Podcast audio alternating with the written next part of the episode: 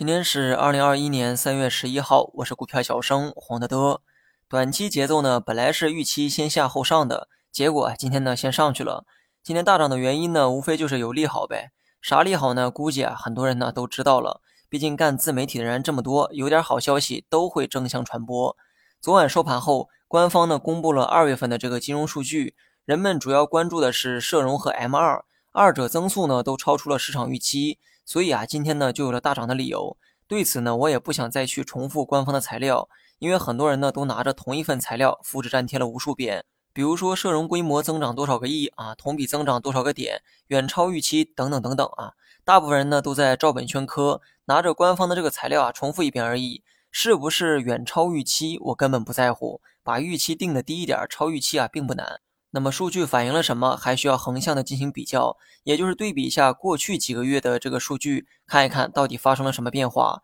二月份社融增速是百分之十三点三，我查了一下去年的这个数据哈，发现从去年的十月份开始走下坡路，十月到一月增速分别是百分之十三点七、百分之十三点六、十三点三、十三点零，很明显啊，增速呢在下滑，而十月到一月对应的大盘呢还在走这个上坡路。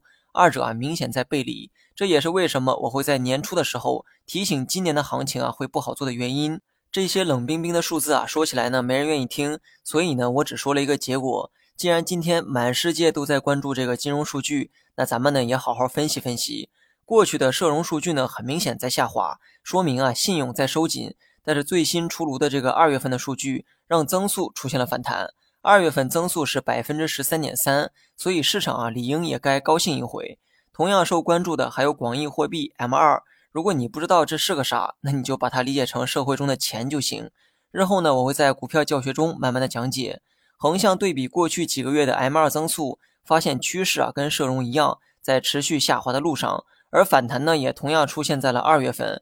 所以各项数据表明了市场好像没有那么缺钱。